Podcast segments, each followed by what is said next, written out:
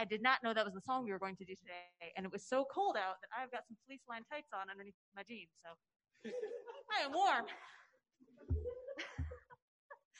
That's an active song. Okay. We are going to keep talking about what what book are we in? Does anyone know? Any kids? We keep talking about stories from the same book in the Bible. Starts with an A, goes like a, similar actually as the words that are in cat. Cats. Anyone know? It's Acts. Yes. I keep hearing it over there, but that's not a kid. but that's okay. Thank you. I know we need some help out there. We appreciate it. We uh, we accept big kids in Kids Quest. Okay, so we are still talking about acts. And the very first word in the passage that we're reading today, which is from Acts 11, chapters 19 through 30. I'm not going to read it all, but we're going to read a bit of it. It's pretty interesting. Starts with the word meanwhile. Does anyone know what meanwhile means?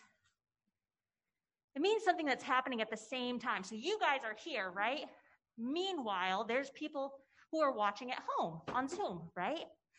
We see that a lot in Acts. We get to see, meanwhile, we get to see what God is doing in different places at the same time in the church and the believers. So that's really cool. So, meanwhile, meaning what was happening last week and the week before? Do you guys remember? Anyone? Oh, tough crowd today.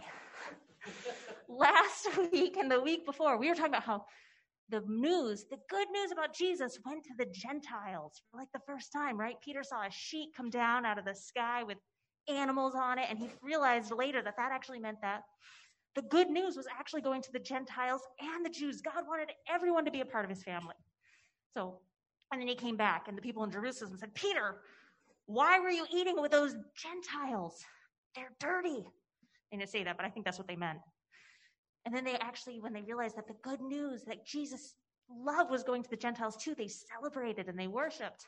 So, meanwhile, at the time that that was all happening, this is where we're going to. It says, Meanwhile, the believers who had been scattered during the persecution after Stephen's death, do you guys remember that? Stephen got killed, and Paul thought it was a good thing.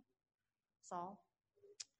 During the persecution after Stephen's death, traveled as far as Phoenicia, Cyprus, and Antioch of Syria. They preached the word of God, but only to Jews. However, some of the believers who went to Antioch from Cyprus and Cyrene began preaching to the Gentiles about the Lord Jesus. The power of the Lord was with them, and a large number of these Gentiles believed and turned to the Lord. What do you think the church of Jerusalem is going to do when they hear about that? Well, based on the reaction to Peter last week, it seems like it wouldn't be good news, but they did change their mind, right? They had a change of heart. When the church of Jerusalem heard what had happened, they sent Barnabas to Antioch. Well, we meet Barnabas a few times in Acts. He's a really great guy. We're going to talk about a little bit more. They sent Barnabas to Antioch. When he arrived and saw this evidence of God's blessing, he was filled with joy and he encouraged the believers to stay true to the Lord. Barnabas was a good man, full of the Holy Spirit and strong in faith, and many people were brought to the Lord. Do you guys know we heard about Barnabas but before in the story? We did when we remember we learned about how the believers were selling some land and they were giving the money to the church, and was it Ananias and Sapphira lied about the amount of money? Well, Barnabas was kind of the one who started that, but his name wasn't Barnabas.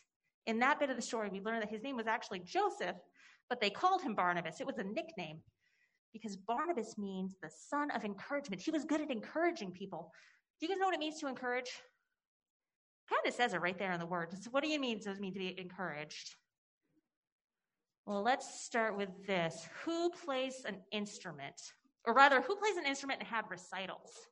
Anyone? Adults? To anyone ever have recitals or you know yeah, i saw a hand over there joel. Okay joel i'm going to pick on you. So what instrument did you have recitals for? Piano. So you guys know what a recital is? When you're learning you have a recital where you actually have to practice playing in front of people. Like you practice with your teacher and then you have a recital where you show off what you've learned. So do you remember what you played at some of your first recitals? No? Was it really good joel no, it wasn't really good. So if you played how you played at those recitals and you played like that now after you played the piano for many, many years, what would people probably think about your playing? yeah. but when you were starting out, it was really, it was good, right? But no one said that to you when you were a kid practicing and playing recitals, right? When you're starting out at something, people generally encourage you.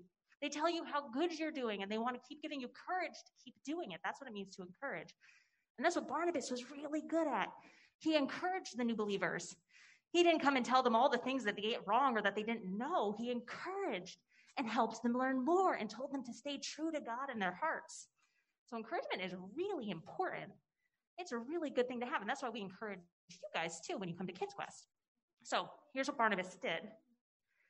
Then Barnabas went to Tarsus to look for Saul. When he had found him, he brought him back to Antioch. Both of them stayed there with the church for a full year, teaching large crowds of people.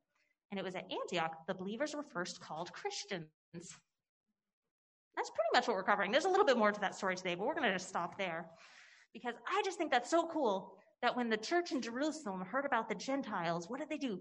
They sent their best encourager to go encourage these new believers and help teach them. And even Barnabas, who was really good at encouraging, he said, I'm going to go get help. And so he went and got Saul. And then Saul came and helped, and they taught people for a full year. Could you imagine leaving your home and moving to a different place. In fact, Antioch was kind of far away. It was like 300 miles from Jerusalem, I think. It would be like walking to New York City, sort of, a little bit farther even. But you guys like imagine like that's a that's a long car ride. Has anyone been to New York City? Yeah, I see a few hands. I don't know about you kids, but would be like getting on the road and walking there. It would take you about 15, 20 days maybe. They went that far and they stayed for a full year just teaching people about Jesus. And so I want you to think about this week are there ways that you can encourage other people? That you can encourage them to be faithful and to love God and just to, to help them know that they can be a part of God's family? So if you can think about that this week, there are some suggestions on your pages today that you guys have on your tables. But that's all I've got for you. Thank guys.